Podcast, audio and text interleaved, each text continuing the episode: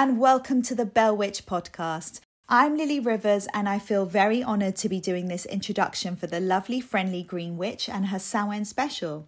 So, Samhain, as you know, is a time to remember our ancestors and to honour them.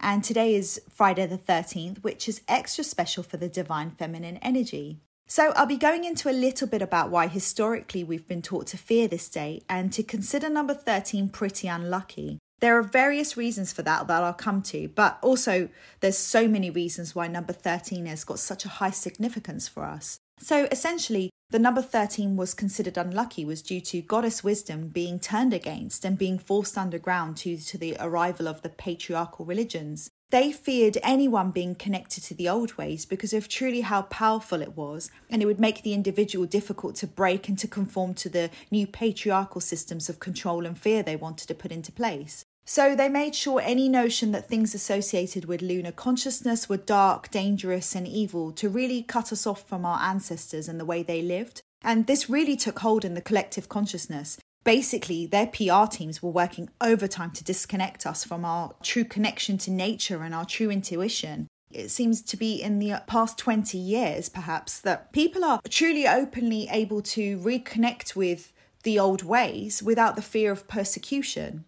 So, as you know, Hollywood is literally notorious for turning the true meaning of things upside down. And they have a lot to answer for with the modern day feeling that 13 being the unlucky number, as they really ran with that idea with films such as Friday the 13th. But anyway, let's not dwell too much on all of that. Back to why Friday the 13th is so special.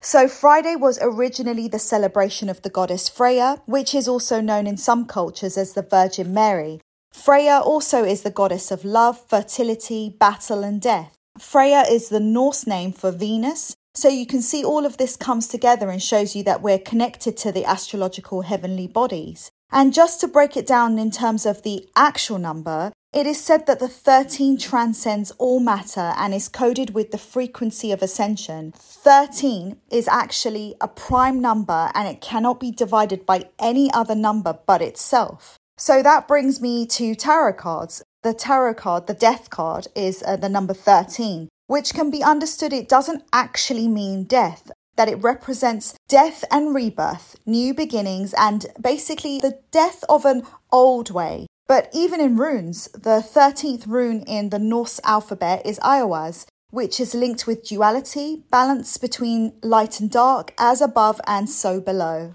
The ancient Egyptians thought that the number 13 was incredibly lucky because they believed that the 13th stage of life was related to the afterlife. They documented 13 steps on the ladder to eternity. The 13th step was the pinnacle, the place where there was spiritual completion, so you truly couldn't go any higher than that.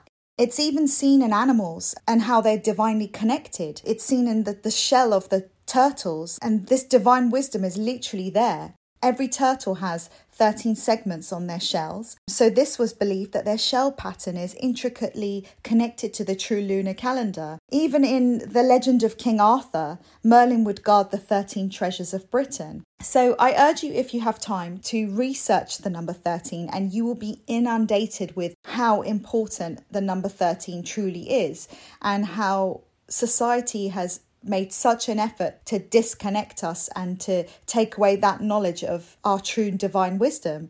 To finish off, even reading about numerology, 13 is a unifying vibration which activates the solar light body. It is 12 around 1, and the 1 is us. So we are all dancing through the 12 archetypes of the astrological signs. And of course, even in, in the Bible, Jesus Christ had 12 disciples and then he represented the 13th. With all that being said, and with all the information, 13 is truly the number of the goddess and the divine. So instead of fearing her, today is a day to celebrate. It's really been so much fun introducing the Bell Witch podcast. And honestly, surreal to be on the other end talking as I absolutely love the series so far. I honestly, I always make sure to listen in. I always message Swailes just before I listen and after. Now you know how much I love it. I hope you enjoy this special episode where we come together with our mentor Louise, the Wiccan lady, who's been an incredible teacher to myself and the Friendly Green Witch. In fact, that's actually how Swailes and myself met, which was at Louise's house last year for a Yule ritual. And we just instantly connected. And from there, we did Louise's Year 3 Witches School summer camp. And coincidentally, we stayed in the same TP. And honestly, we've just got this connection. We're so similar. And I genuinely feel grateful to have her in my life. So now you've got the brief background of it all, it's time to discuss all things spooky, mysterious, and ghost related. Ooh.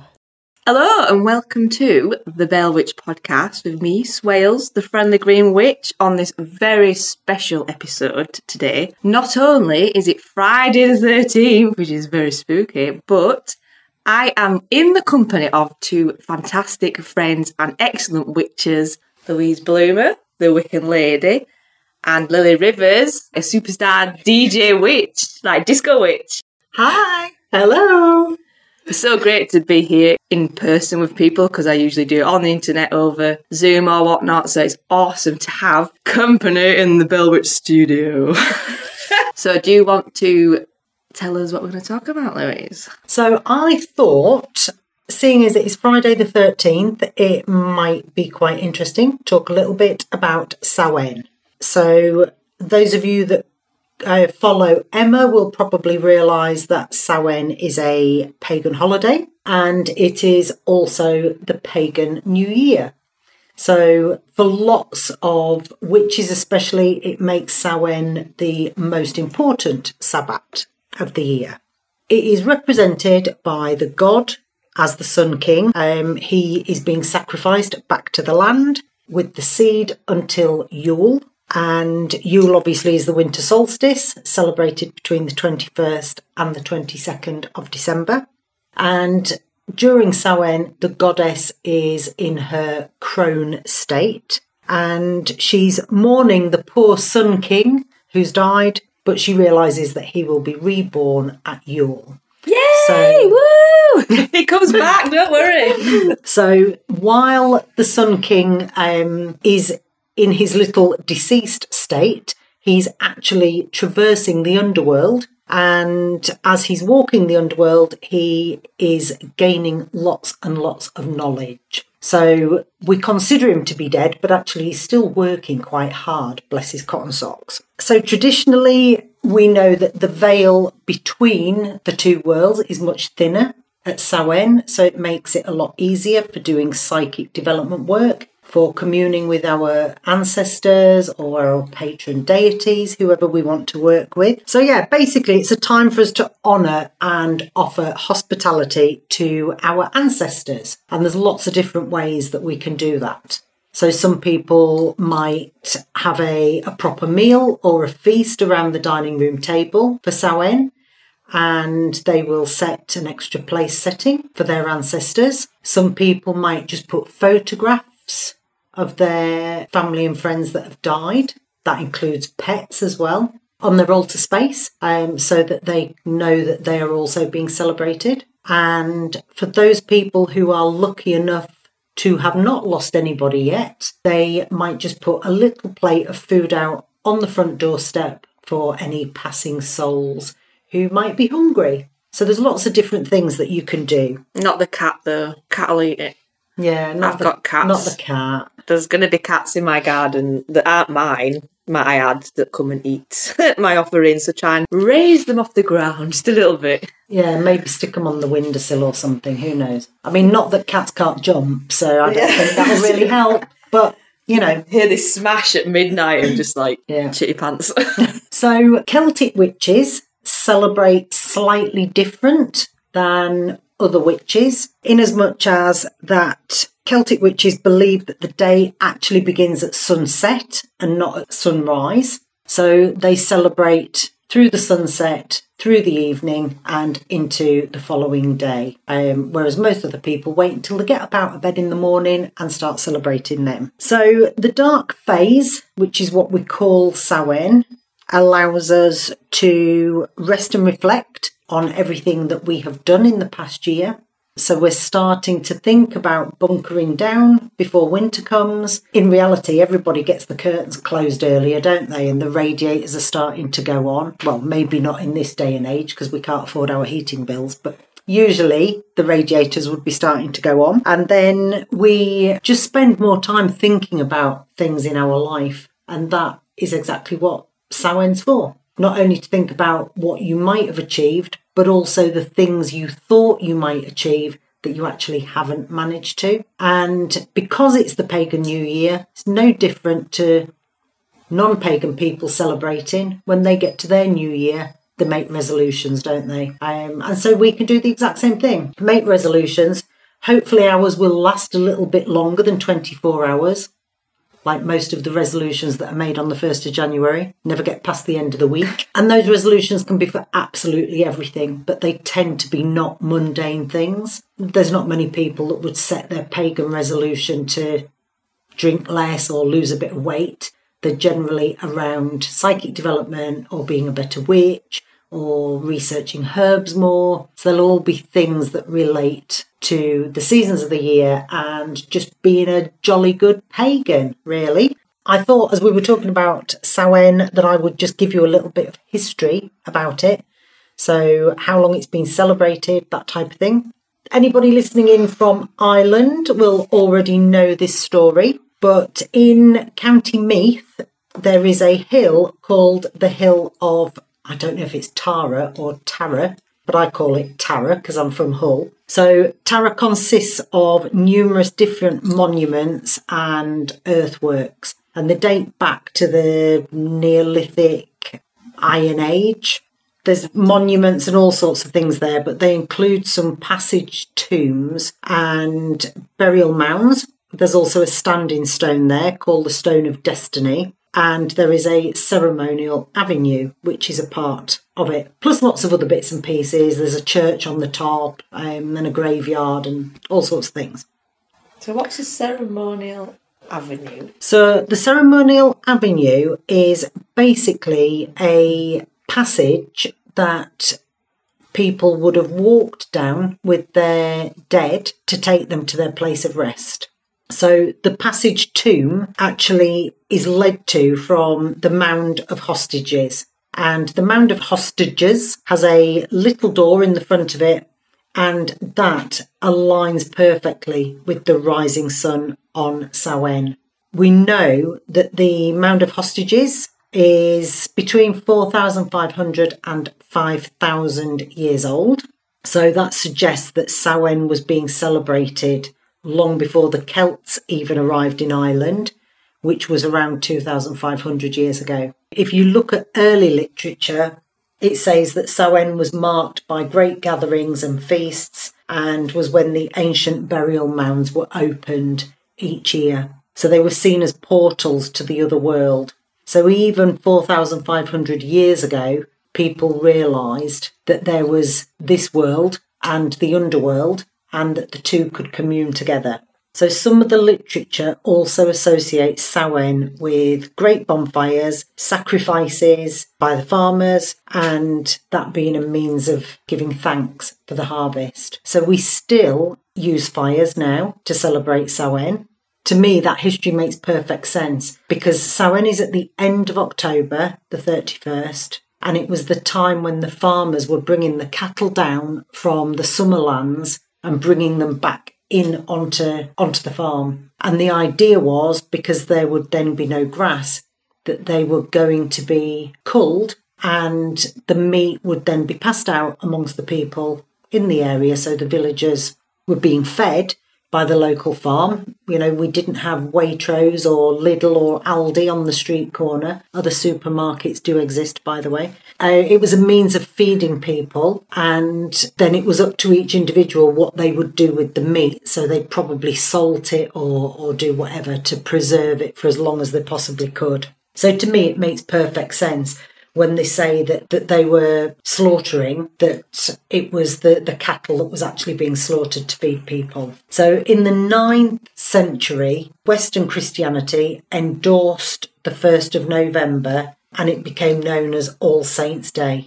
And sometimes later, the 2nd of November became All Souls' Day. So over time, Samhain and All Saints' Day and All Souls' Day all synchronized together, it merged to form what we now know as Halloween. So Halloween was very different years and years ago, but obviously now it's very commercialised. In the middle of the summer, you can get Halloween stuff to decorate your house in the shops. So, you know, commercialism has had a lot to do with how we consider Halloween now. But that is where Halloween originated from, from that blending of Samhain and All Saints' Day. The fires that used to be lit for Samhain were used by the pagans for divinational purposes, as well as lighting the field so that people could see what they were doing. Because even all the way back then, people realised that the veil thinned around that time of the year and it was much easier to commune with your ancestors. Samhain traditions aren't only Celtic or pagan.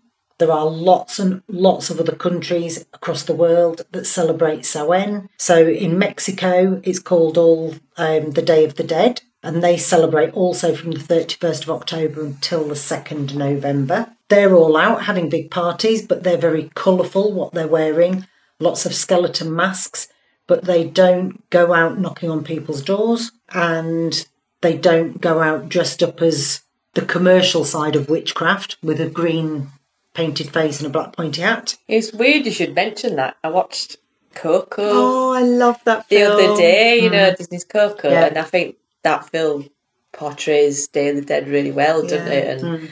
How colourful all the skeletons are and stuff. And Yeah. it's such a good film, actually. I like the shrines, like keeping them all clean. Because Yeah. they, they go to the graveyard and like clean the coffins Yes. and, Yeah. and sugar skulls are actually made of sugar. Yeah. I, only, I learnt that through Disney's Coco. Yeah. So, one of the big things about the Day of the Dead is families will cook food to share between the whole extended family, and the food will be things that the person who's died, it was their favourite dishes. so, they'll make that as a way of celebrating that person. so it's a celebration of Yeah, their life, really. Exactly. So there's nothing there's nothing spooky about it. Mm. They just happen to be dressed as skeletons, but it's very colourful and it really is a big celebration. And that's exactly what Samhain was originally Yeah. when all there was was pagans. That is exactly what it was. It was a way of bringing the entire community together to celebrate it being the last harvest um, and everything that everybody in that community had been able to achieve over the year. And then Halloween came about, and oh my goodness! She's not a fan. And how, how do you feel about Halloween? I don't I don't like Halloween. I will just put that right out there. she hates it. She's not a fan. I normally have people to the house and we celebrate Samhain. So if kids come and knock at the door, they just get ignored. I don't put, do not put decorations up outside. Grinch, Grinch. Um, do you find it disrespectful? I do find it a bit Yeah. But the other thing that I don't, I was saying this to Emma earlier and she was laughing at me. When you have children, most people teach their children not to talk to strangers, not to take things from strangers. And then it gets to Samhain, everyone gets dressed up in Halloween clothes. And suddenly it's perfectly acceptable to go and knock on a complete stranger's door and ask them for sweeties. And I just don't get it. I just do not get it at all. I mean, I do, I do get where you're coming from. I Yeah. personally adore Halloween. Oh, it's the best. But Halloween and Samhain are very separate for yeah. Mm. me. Very separate. I mean, because I've got two little girls, as you know, and I love dressing them up in little witch outfits. And when we go knock on people's doors, we go on doors that are dressed up, that have got like Halloween stuff going on, that want us to knock. We don't knock on everybody's door. Mm. Yeah. I mean, when I was a kid, I did knock on everybody's door. And then if they didn't give me, I'd egg them, which is terrible. Do not do that. that escalated quickly. yeah, I know. I was not. I was like, I just held my head in shame. I was not a nice teenager, but very different now. Teenager. I thought you were saying when you were little. I know, I was a teenager. I know. I went at Halloween trick or treating way too long. Like I was just too old to be doing it. Should we do it this year? No, Louise, will you come with us? no. we'll come knock on your door and ask some sweeties. Please don't. I, I have a stand, I have a standard phrase that I use, and you don't want to hear it. Does it oh, begin with F? Oh, It does. but I mean, so yeah, I take them, I am with them, and we go to houses that are inviting us to knock on their Who love it, who have sweeties and all the rest. It, gone are the days where you knock on everybody's door and you scare little old grannies and Yeah. people sit there in the dark, you know, with their headphones on. I mean, I know people probably still do that, which is a shame, but I think the children that are being brought up right now these days learn that they're not to go to everybody's door and people mm. don't like it and people are scared and you've got to Mm. appreciate that and respect that. I did have an incident. So people did used to come to my door, and on a few occasions did answer the door, which has just sort of reaffirmed my hate of Halloween. Two kids came and knocked on my door, and they were probably about 14. Their fancy dress was having their anoraks on the wrong way round, so that I couldn't see their hoods were over their faces. so good. So I opened the door, and one of them goes, Trick or treat, darling. Oh my god. So I thought, okay, I can play this game. So I went and took two tangerines out of the fruit basket and I said, there you go, lads, tangerine each. And one of them went, were you having a laugh? A fucking tangerine? And then didn't take it. And so they went off moaning and groaning and were never knocking on her door again. So I thought, that worked. Oh my god. a then- witch that hates Halloween. So I'm usually, I don't have time to open the door. You're dead is- busy doing like yeah. Samhain related stuff. Exactly. I'm doing Yeah. rituals. Yeah, I've got my yeah. fire going. I'm we're casting circles. We're doing magic, and and I'm quite happy doing that. And there are no sweeties involved. Which is a shame. Yeah. Well, we have cake That's good. That's true. Yeah, we do have and cake. mead. And mead's amazing. Do we have mead now? We do have mead, but you need to drink your oh, wine. It's just So- balmy to think that people don't think witches are real, isn't it? Well, they've got such a like a perception of it, and it annoys me. Hollywood Yeah, Yeah. Hollywood, witches. like this evil, The craft. Yeah, the craft and this evil satanic thing, and I'm like, that's not what we do. Yeah. They're really nice people. Everybody thinks that we're out of Roald Dahl. Yeah. Yeah. Guy with big nose. Yeah, yeah. With warty nose. yeah, follow the devil. But literally, I suppose a lot of people didn't feel safe to wear a pentacle on, Mm. Yeah. on view. You know, last time I, I was here, wh- you were here, weren't you? Was it a ritual that we were here for? Oh no, it was It- class. It was witches school Yes. class, and Emma I- came. Yeah. she gate crashed. My bestie came. I'm always getting cash in me. I'm always like, oh, you do And we, what time was it? We left at like 11, wasn't it? So I was driving back and I had my necklace on. This is why I've remembered it, um, my pentacle. And I went into the services. I was getting a Red Bull because I was so tired driving back to London. And the lady was staring at my chest, but she looked like mortified. And I thought, what's going on? Like, what was she looking at? And then I looked down and I saw it was my necklace. And she was like, that's what she was giving me, like these strange looks for. Are you a devil? Are you a devil worshipper coming here and buying your Red Bull? Oh my god, it's such junk, I tell you. You know why she was staring at you? Because she was thinking, you've got a pentacle round your neck. Why aren't you flying on your broomstick? Yeah. Why do you need Red Bull to give you wings? That's a really Red good Bull. Oh my god. I'm not endorsed by Red Bull, but if you're listening, you know, sponsor us. sponsors are looking, looking sponsors. Well, I should be sponsored by them by the amount of Red Bull I drink. Absolutely. you need to have a word with them, Lily. Yeah. So, for Samhain, Yes. what are you going to do? I, because I've got quite a few year three students this year, I actually aren't writing any rituals at all this year. I actually feel very sad about it. Oh, So my third year students have to write and do a ritual um, as part of their qualification. So somebody else, one of the students is doing it. So that is Sarah from Forgotten Forest, not far away. And she's written it, I've read it, it's absolutely perfect, it's beautiful. It's fully booked, so there's no places left on it anyway. So people will be turning up. We will be lighting a fire in the garden in my big cauldron, my massive cauldron, having food, be something around pumpkins, strangely, and and also having mead because it'd be rude not to. And then we will be doing a ritual, doing some crafts, doing a bit of drumming, doing a bit of singing around the fire. So yeah, it'll be nice. getting spooky. Yeah. Yeah, getting spooky, ignoring all the screaming kids knocking at the door. You should scare them. Well, do you know what? After doing this, I'm thinking maybe I will. Yeah. Answer the door all dressed up with, with big white nose and your potty hat. Emma's supposed to be my friend, people. now, you see, none of you can see me, but I do not have a big warty nose.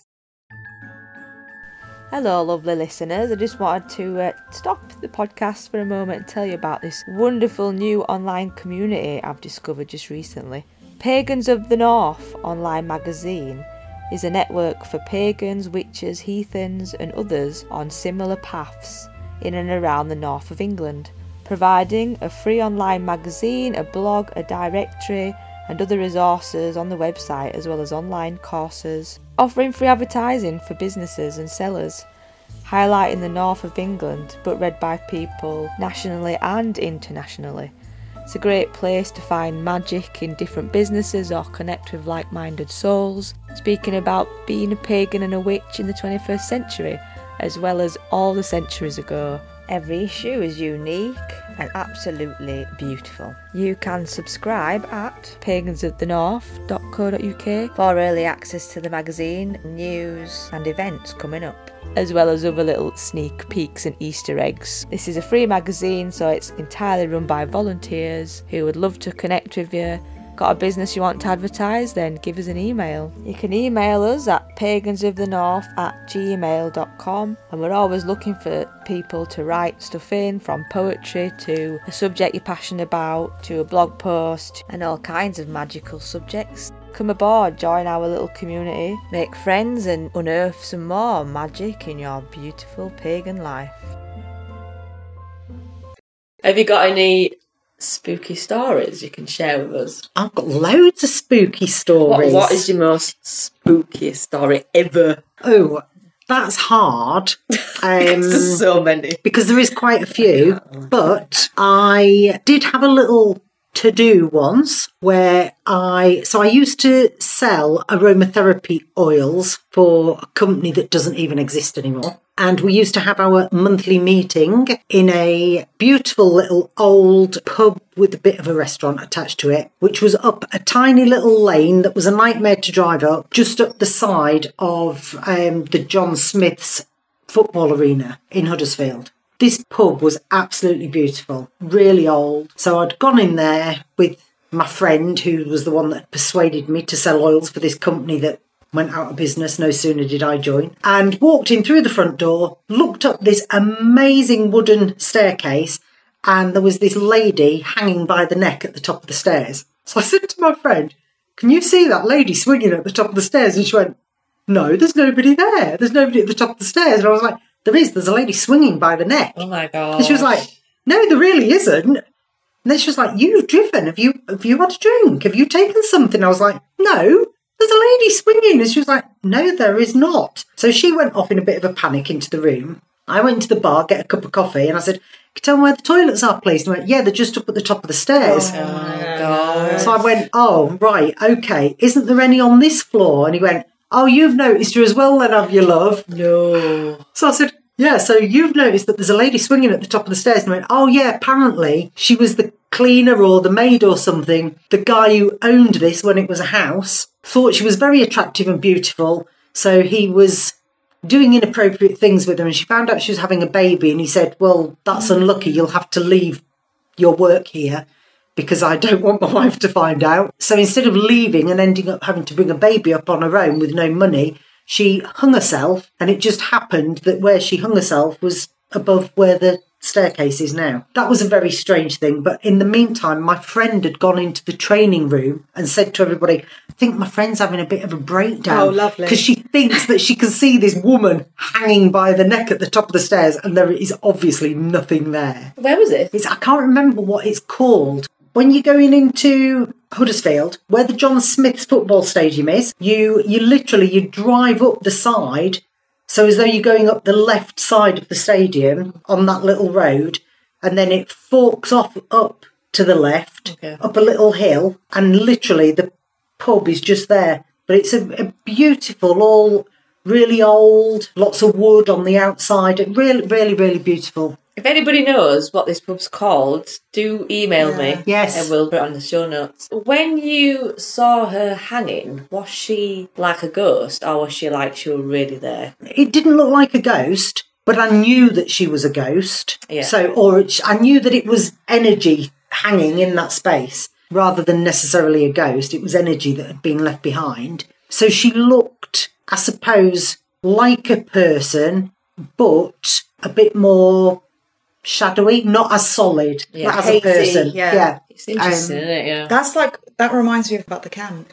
Oh the yeah, the camp. All of the witches in year three and some in year two did an initiation weekend in July, wasn't it? In a place in York called Wild Harvest. Wild Harvest. It was brilliant. We're all in teepees outside, and there was a public toilet which was kind of part of the building, and it was a bit like a converted barn, wasn't it? Yeah. Yeah. And it wasn't scary, but every time I went to the loo, It had a weird energy about it. it had a weird energy, Yeah. but it wasn't a negative energy, No. and I wasn't scared. But I'd sit my butt down, and you could see the like you know the eaves in the the roof, and I could just in my mind's eye sense and see a young lad hanging from the roof, and it was really sad. It made me feel sad, you know, like I could feel the sadness in him. He'd obviously something really bad had happened, and he'd just given up and thrown the towel in, and I would just sit there and I could just see him rocking. And every time I went to the toilet, day and night, it, it were there, so it didn't matter if it mm. was night or, and it didn't frighten me. To me, it felt a bit like the stone tape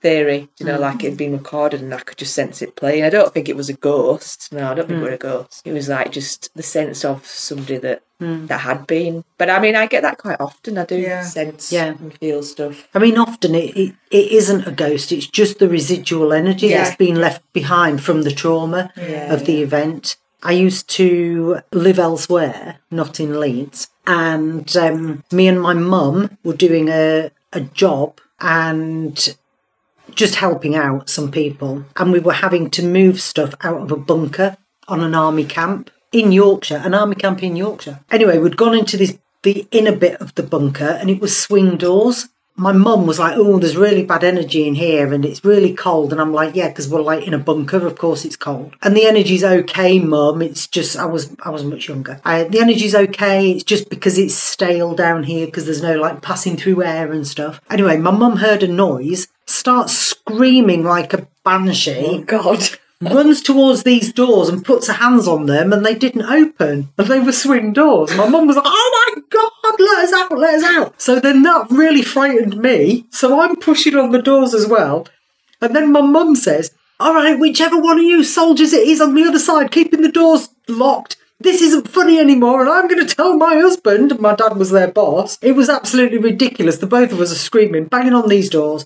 And then in the end, I said, just we need to calm down because we're making this situation worse. so we calmed down. We both took a deep breath, and then both of us put a hand on my hand on one door and my mum's hand on the other door, and the doors just swung open. there had never been anyone physical holding the Ah, doors. but someone But I think again, an energy was Yeah. like, "Oh, there's people here. Great, let's let's, have- try and interact with Yeah. them." Let's have a bit of fun. Um, Yeah. And then because my mum was totally freaking out, they thought, "Oh, this is raising the energy. This is nice." So They were uh, enjoying it, thinking it's yeah, a game. yeah, they were thinking, Yeah. "Oh, this is brilliant." Have you got So, any uh, ghost stories? I don't even know where to start. Have you really? Have you got that many? So many. Yeah. But that's my thing is that I seem to connect with people that have passed. They're not ghost stories as in like scary ones, but they're just people always constantly coming through. So I don't know if I should share them, but Ever do a Ouija board? I've got one in my bedroom. but maybe because I feel like it's more I know so much more and it's Yeah, more yeah, controlled. yeah. Maybe now because I feel like you're very confident with with the Ouija board and stuff. May I wouldn't feel so scared if you were to do it, but I wouldn't want to do it yeah, if that makes sense. Yeah, I think there's a way to do it. I mean, in my mind, there's a lot of stigma in there Yeah, attached yeah. to. I don't even call them Ouija boards. I call them spirit boards because even the word Ouija Yeah. is so charged emotionally. I, I don't know if you agree. I think it's on the same level as tarot and other divination methods for me. Um, Or do you think it's a bit darker? I Not darker, well, yeah, not darker, but I do think that you can open portals with a Ouija board, whereas when you're doing tarot, even if you're using them intuitively, you might be bringing information through from your own guides, or maybe just from spirit that's sort of meandering about. I mean, it depends how well you work as to who's giving you information, but. I feel that you're in control when you're using tarot, even if you're only dabbling and you don't know exactly what you're doing. And the same with runes. But when you use a Ouija board, if you don't know what you're doing, you literally can be opening yourself up to any old crap. Yeah. So I think you are safer not knowing what you're doing with tarot Yeah, than you yeah. are Yeah, with a that's Ouija board. Yeah. And I kind of think that there's two ways to use tarot. You can just use it as a daily intuition thing, or Yeah. you can. I mean, my mum used to use it really spiritually, you know, and talk to spirit through tarot all Mm. the time. And for a long time, I thought that's how you did tarot. I didn't know you could just do it just like every day. I thought it was a deep spiritual meaning thing. So that's probably why I have the notion in my head that they're kind of similar. But then hearing you talk about it, Yeah. Louise, you're right. You know, it isn't the same. More things can go wrong with a Ouija yeah, board. but I'm still quite confident at using it. Yeah. And I do try and use it, but you can't do it on your own, can you? No. Because Spirit just then you're going like, what you got that out for? You don't need that. Yeah. and I'm like, okay, I'll put it away. But I'm always desperate to get it out. Just last weekend, I was I was in a retreat with some friends, and the house was 400 years old. Oh, that was beautiful. I saw that I on your know. Instagram. Yeah. And I was said to them, "Oh, can I bring a spirit board?" And they were like, "Um, maybe not." And I was like, "Oh, dude, it's such a good opportunity because it's 400 years old." Nobody wanted to know, so I didn't bring it. But you kind of get it why they wouldn't want yeah, I it. do get it, and yeah. I would just be like, "Fuck you, I'm bringing it," because Yeah. that's not the way you do spirit boards, is yeah. it? You gotta understand people are scared. If there's any fear whatsoever, don't bring it out because that's when shit goes wrong, innit? Yeah. I have done the board a few times. Um, so I did a board with my mum. We made our own, gave us some information, and then my mum started freaking out. anyway, the glass ended up shooting off the table and smashing against the wall. And then the piano in that room started playing on its own on a night for a few weeks. Oh my gosh! So um, that was a bit bizarre, but then that all just died down and it was fine. And then I did it again another time when I was at uni. So we were all living in, we were in the same corridor, and we used to lock the door and then put the key on the top of the door latch thing so anyone could get into your room, but because we all trusted each other. So one of the girls had actually gone home for the weekend. And somebody said, Hey, let's do a Ouija board. And I was like, Well, you're not doing it in my bedroom because I've had an incident with that and the glass got smashed. So they went, Oh, I know. Well, let's do it in Henry's room because she's not here. She's gone home for the weekend. Oh, that is so. tight. So we were like, Oh, yeah, go on then. We'll do it in Henry's room. is so tight. So we did this Ouija board. Anyway, it start people going, Can't understand it. What's it saying? It's foreign. I don't understand it. It was. It was basically coming out with foreign words. What then- language was it? So I was like, I recognise this. I lived in Germany for a Oh, long yeah. time. I recognise this. Oh. So it was basically German, and it was saying, "You have no right to be here. Get out of this room." Or else, sort of thing. Everybody else was like, "Oh my god, why did we say we would do this?" So we all got packed away and off we went. Locked Henry's door and Because doors will stop ghosts. Yeah. exactly. no, the locking of the door was just so that she didn't know anyone had been in Oh, there. I see. I see. But then I felt very guilty because I thought if we've sort of left anything in there, I told her when she got back on the Monday, I was like, So, Henry, I need to sit you down and tell you something. So she's like, Yes. I said, Anyway, we did a Ouija board in your bedroom. Oh, I'd be so pissed. and was like, Fuming. What? Fuming. So I said, The thing was, everybody absolutely shit themselves, well, apart from me, because I was like, Trying to work out what was getting said. This spirit was talking in German and it was saying, You'd better get out of this room or whatever. So I said, Anyway, we even got a name for it. Oh, and the name was, I can't remember what it was now because I mean, it was, I was about 18 at the Yeah. time. Oh, and she said, and I bet the name was this name. And I was like, yeah, oh my God, it was. Have you been doing Ouija board in your oh, bedroom? She went, no, it's my mum. Oh. Oh, she was so, So she said, my mum annoyed with you. was protect- German and she will have been absolutely livid that you were doing that in my bedroom. That's an amazing story. so we were like, oh, okay. So I was like, I was like, well, I'll go and tell everybody else then. Yeah. it's a mom. so yeah, Mother's Oh, telling you. mother's energy came through. so I was like, yeah. So that was a big mistake, wasn't it? My mum was an amazing tarot and psychic, and, and she was well scared of them, and she'd always be like, "Don't you ever mess with them boards." And I didn't for a long time. Have you ever been able to connect with her? No, No. no, I haven't. I don't But know. do you think it's maybe it's just not the time yet? Maybe. Yeah. I don't know. Which is weird because of what she was into. Yeah. She'd be like straight there. Or maybe that's the reason she hasn't come through. Maybe, yeah. For a long time, I, I wasn't ready because I was pissed Yeah. off about it. I mean, I was mm. pissed off most of my 20s. It wasn't the time, but it might happen soon. I feel like it'll mm. happen soon. Well, you might more open Yeah. to it now. and a stronger person, mm. more able to deal with it. Because although we're all living this witchy life and we're going, oh, I do the tarot and I do the runes and I do this and I do psychometry, that is our outer self doing mm. that. But our brains are still our brains, and your brain's function is to keep you safe. Yeah. So things happen and you might have seen loads and loads of ghosts, spirits, whatever you want to call them in your life, and another one suddenly appears in front of you, and your brain straight away goes into protection mode, Yeah. panic. All your hair stand up on end. You get that cold chill, and you're like, not "Oh my ready. god!" You're not ready. are you? Um, but it could just be related to the fact that your mum hasn't thought that your brain was capable of not allowing that panic mode that we go into to take effect. But you're a totally different person now than you were even when I met you, and you're much stronger and much more confident. And I'm doing a podcast. This is amazing. Yeah, Emma's mum, she's doing a podcast, Yeah. love. Yeah. I was just going to say, you know, like I'm listening to this podcast called Real Life Ghost Stories. Mm. is so good, and it's a couple that talk about ghost stories that people send in or they find on the internet. Some of them I've heard before, like on Uncanny. And there used to be a really good one called Bedtime Stories, and that's just disappeared, which spooks me out in itself because the the guy on it would talk about like black eyed children and you know like skinwalkers, and they say if you talk about it, they might come and get you. And then all of a sudden he were gone, and I were looking for this podcast. Like, where's it gone? But and it, the last one was December, and it was a two-parter, and part two never came.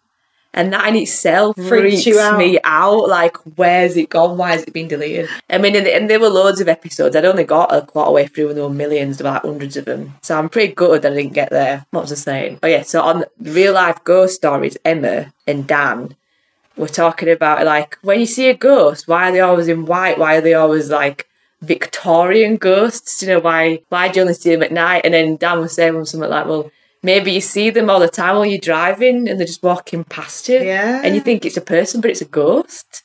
Who's to say? Do you know it's a real person? I was a bit like, that's a good point. Yeah. So maybe you are you are seeing not 80s ghosts in a shell suit, but maybe you see like 90s ghosts, and because the fashion's come around again, you don't notice.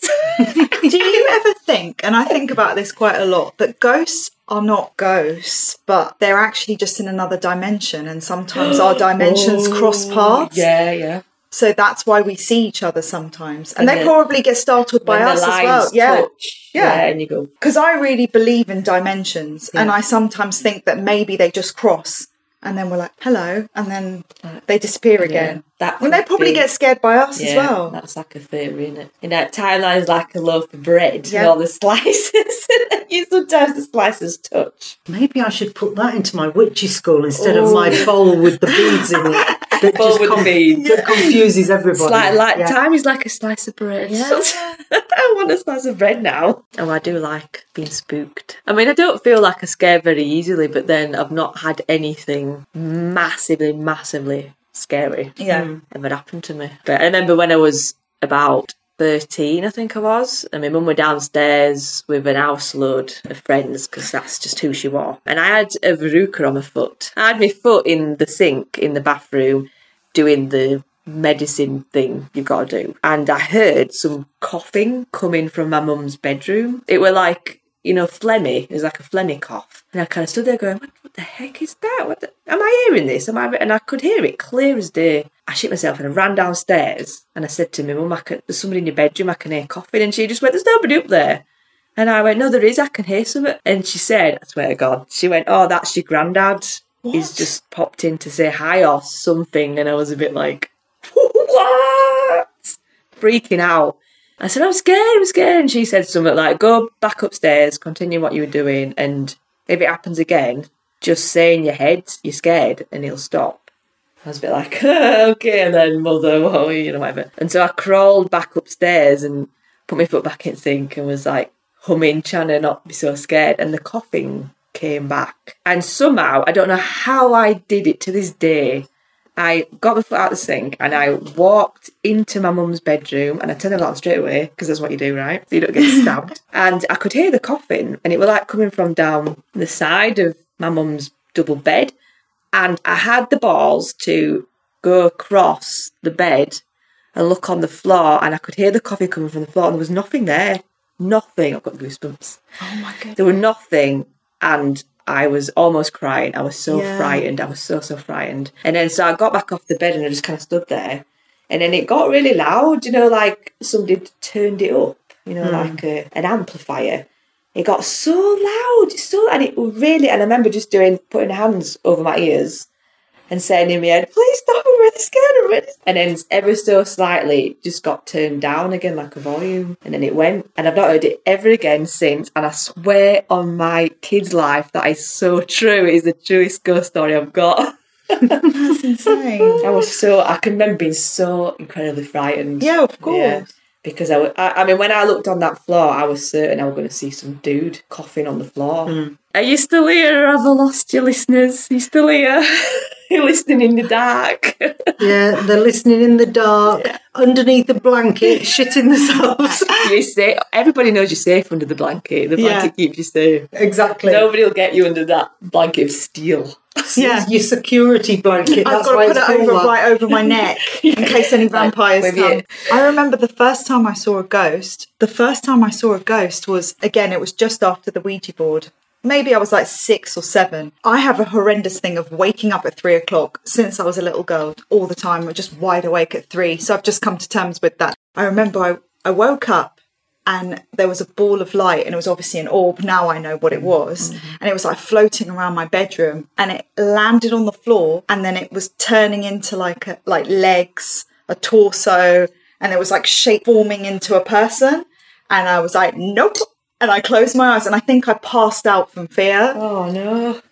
but i remember it so clearly you. i wasn't actually scared of what it was but it i don't think it was like a dark entity but it was obviously there was a ghost in my mm. room and i was like no i'm not You gonna- you are winning. You are. I think you're winning on the ghost story. oh i just think about the all heebie it's like flooding into my head As as uh, Emma says on Real Ghost Stories. Ooh, heebie jeebies. Louise's got an incredible one about the house. Do you remember when um, you were telling us about the?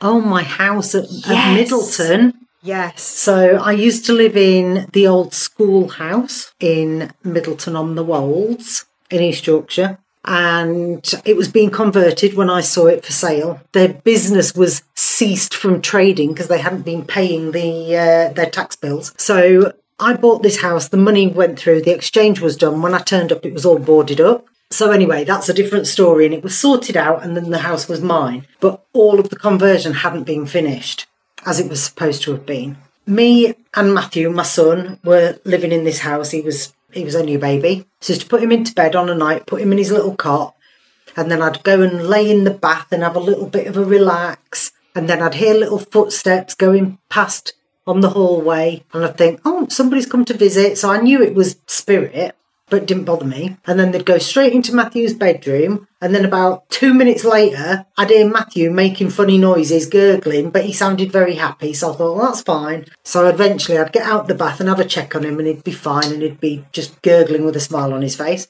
Whoever it is just wants to make friends with Matthew, and that's all right as long as he's not frightened, I'm not frightened. And this went on for ages and ages and ages. And then some bizarre things happened, like I'd make myself a cup of coffee. Matthew would wake up, so I'd go up the stairs to get him out of his bed.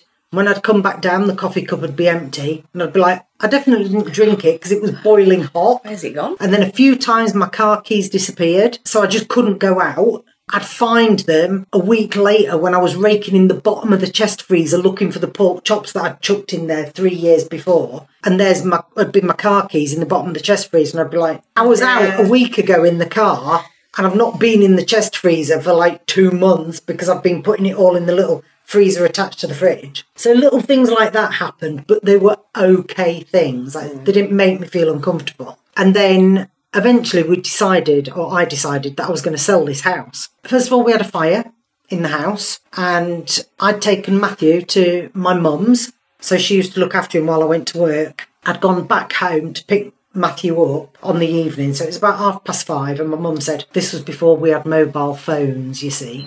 So my mum said, I've had a phone call from your grandfather in law, and he's had a phone call from your next door neighbour. And apparently, the fire brigade are at your house. But they rang a while ago, but I couldn't get hold of you because you'd already left work. So I said, Right, fine. Will you keep Matthew and I'll go up to the house and see what was happening? So I drove back to Middleton, got onto the high street, front street in Middleton. I could see all this smoke billowing out into the sky, and I could see three fire engines. And I thought, somebody's got a really bad fire going on at their house. Then pulled up my big driveway, my house was tucked off the road, and realised that all these firemen, all covered in black soot, were actually in my garden. A guy came over was like, Oh, you can't be up here. And I was like, That was my house. So he said, it- The flames are all out and everything, so we'll sort of show you what's happened. So he said, Your cat has escaped. So your cat's fine, it's roaming around somewhere.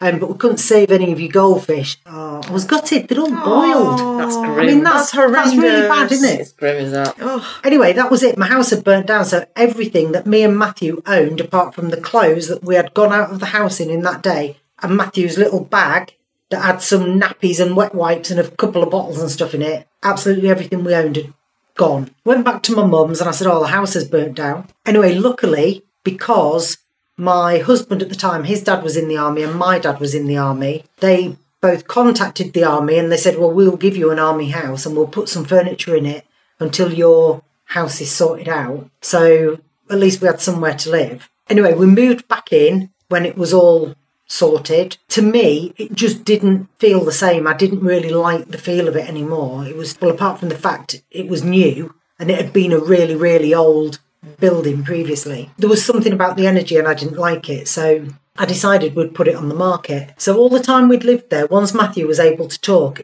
he would have conversations with whoever he was talking to. And my friends would say, Oh, I think Matthew talks to himself. And I'd say, Oh, he's not talking to himself, he's talking to his friend. Oh, he's got an imaginary friend. So I was like, Well, no, it's No, not he's imaginary. got- no. He's not imaginary, it's just you can't see him. Yeah. So my friends sort of became a bit fewer because I think people obviously thought we were like the deranged family. a bit too weird That seems for to me. happen, Yeah. doesn't it? Yeah, yeah. You know So- your mates are when you're talking at ghosts. yeah. So it was all a bit odd. Anyway, I decided I was going to put the house on the market, and the guy came, knocked the for sale sign in, and my dad was like, "Oh, I think the house will sell really quick because it's like now it's all brand new." All the plaster's new and the, the electrics are all new. I think it'll sell really quick. So people will come in, visit in the house, and then they're going, Oh, yeah, so um, I'll let you know then. And then literally like running down the driveway back to their cars. And I was thinking, what is wrong with people? And then really strange things started happening. I was in the kitchen one day and this was way after, so Joe had actually moved in with me by then, and he obviously my husband's a chef, so he'd got very sharp knives, and he used to keep them in this big canvas wrap with a big knot on it on the top of a shelf. I couldn't even reach them without being on a step. So I'd gone in the little chest freezer. I just got this really uneasy feeling. So I'd sort of lifted my head up and looked up, and I'm sure the knives all have proper names, but I used to call it the very long knife, which was exceptionally sharp, was no longer in the canvas wrap, oh and it was hanging off the edge of the worktop up above my head, teetering backwards and forwards. Oh my god. I literally, I went to the other end of the kitchen. I was sat on the worktop. Then we used to have a telephone in the kitchen and one in the living room. So I gets on the phone and I says to Joe, "You're gonna have to come home." And he went, "I can't. We're in the middle of a shift." I was like, "You've got to come home." And he was like, "What's going on?" I was like, "I can't even go into the living room to Matthew." And he was like, "Why? What's happened? Is the door stuck?" I was like, "No, one of your knives is like hanging off the side." And I think I just feel like if I walk through the door into the living room, it's going to shoot off and get me. And he was like, it's going to shoot off and get you. I was like, yes, I can just feel it. He was like, I'll get home as soon as I can, love. So that that was just really bizarre. Anyway, eventually Joe did come home and he managed to retrieve it without losing any fingers. And then he was like, I have no idea how that happened. It was wrapped up in this canvas, all rolled into a bundle, all tied up with a big tie in Yeah. it. And he said, I just don't know how that knife has managed to get out. It couldn't have happened. So that was one of the things. And then the sort of final straw was one day Matthew was at the top of the stairs and I'd said to him, just go into your bedroom, get your shoes because we're going to go out and do some shopping. So he'd run off up the corridor, got his shoes, come back to the top of the stairs with the shoes in his hands, and then he literally just made this funny shape with his body, like his belly coming right out, and then fell all the way down to the bottom of the stairs. so I sort of scooped him up. I was like, Are you all right? Are you all right? What on earth happened? What were you doing? And he went, I don't know. My shadow just pushed me, and I don't know what I did to upset him. I didn't do anything, Mum. That's I was like, right, that's it. I've had enough. So I was Yeah. like, you, you, that's the final straw. You can do what you want to me, but you ain't picking on Matthew. Yeah. That was that. Anyway, eventually, some friends of my dad, um, who he'd been in the army with, came along and had a look at the house. And he said, Oh, yeah, that's got a bit of a strange feel to it, hasn't it? But it's all right. I think we'll be able to sort it. So, yeah, we'll buy it then. So they bought it. And that was that. So we were out of there. But then what happened? But- did, did you ever hear about them? Never heard what happened to them. Oh my god. So- living in a haunted house. I think, oh. obviously, the house was just haunted because it was so old. And while I was really relaxed about it, and I was like, oh, yeah, if you want to pop in on Matthew, as long as he's smiling, I don't care. We, you know, and I'd talk to this presence Yeah. and stuff. If I was in the house on my own with just me and Matthew or whatever, I'd be like having a conversation with it. And that was fine. But I think when I put the house on the market, it was maybe a bit like, hang on a minute. Don't you love me? Yeah, yeah, you're supposed to be living here having conversations with me. What's going on? And so, yeah, it then just became a little bit more sinister. So, Maybe you hurt So, its yeah. feelings. must have done. These ghosts, man. Can you imagine if when I play this back, there's some spooky stuff on the recording? And then it's, it's picked up something. Yeah, can you imagine? Can you imagine? if That'd be so up? good. Yeah, It that'd would. be I mean, exciting. I'd shit myself, but yeah. Thank you to lovely Louise and lovely Lily Rivers Thank for you. joining me on this podcast episode. Hope it's all right for you. And as usual, slide into my DMs if you've got any feedback. Always looking for reviews and ratings. I'll see you next time for another episode of the Bell Witch Podcast. see you later, witches. So, on that note, thanks again for listening to this very special Samhain episode. I'm Lily Rivers, and it's been an absolute pleasure to be a guest on the Bell Witch podcast. I'd like to ask for a favour. I'd be so grateful if you could leave a five star review, as that really helps with ratings and all the hard work the Friendly Green Witch puts into each episode. Also, please don't forget to subscribe so you don't miss any future episodes. Thanks so much again, and bye!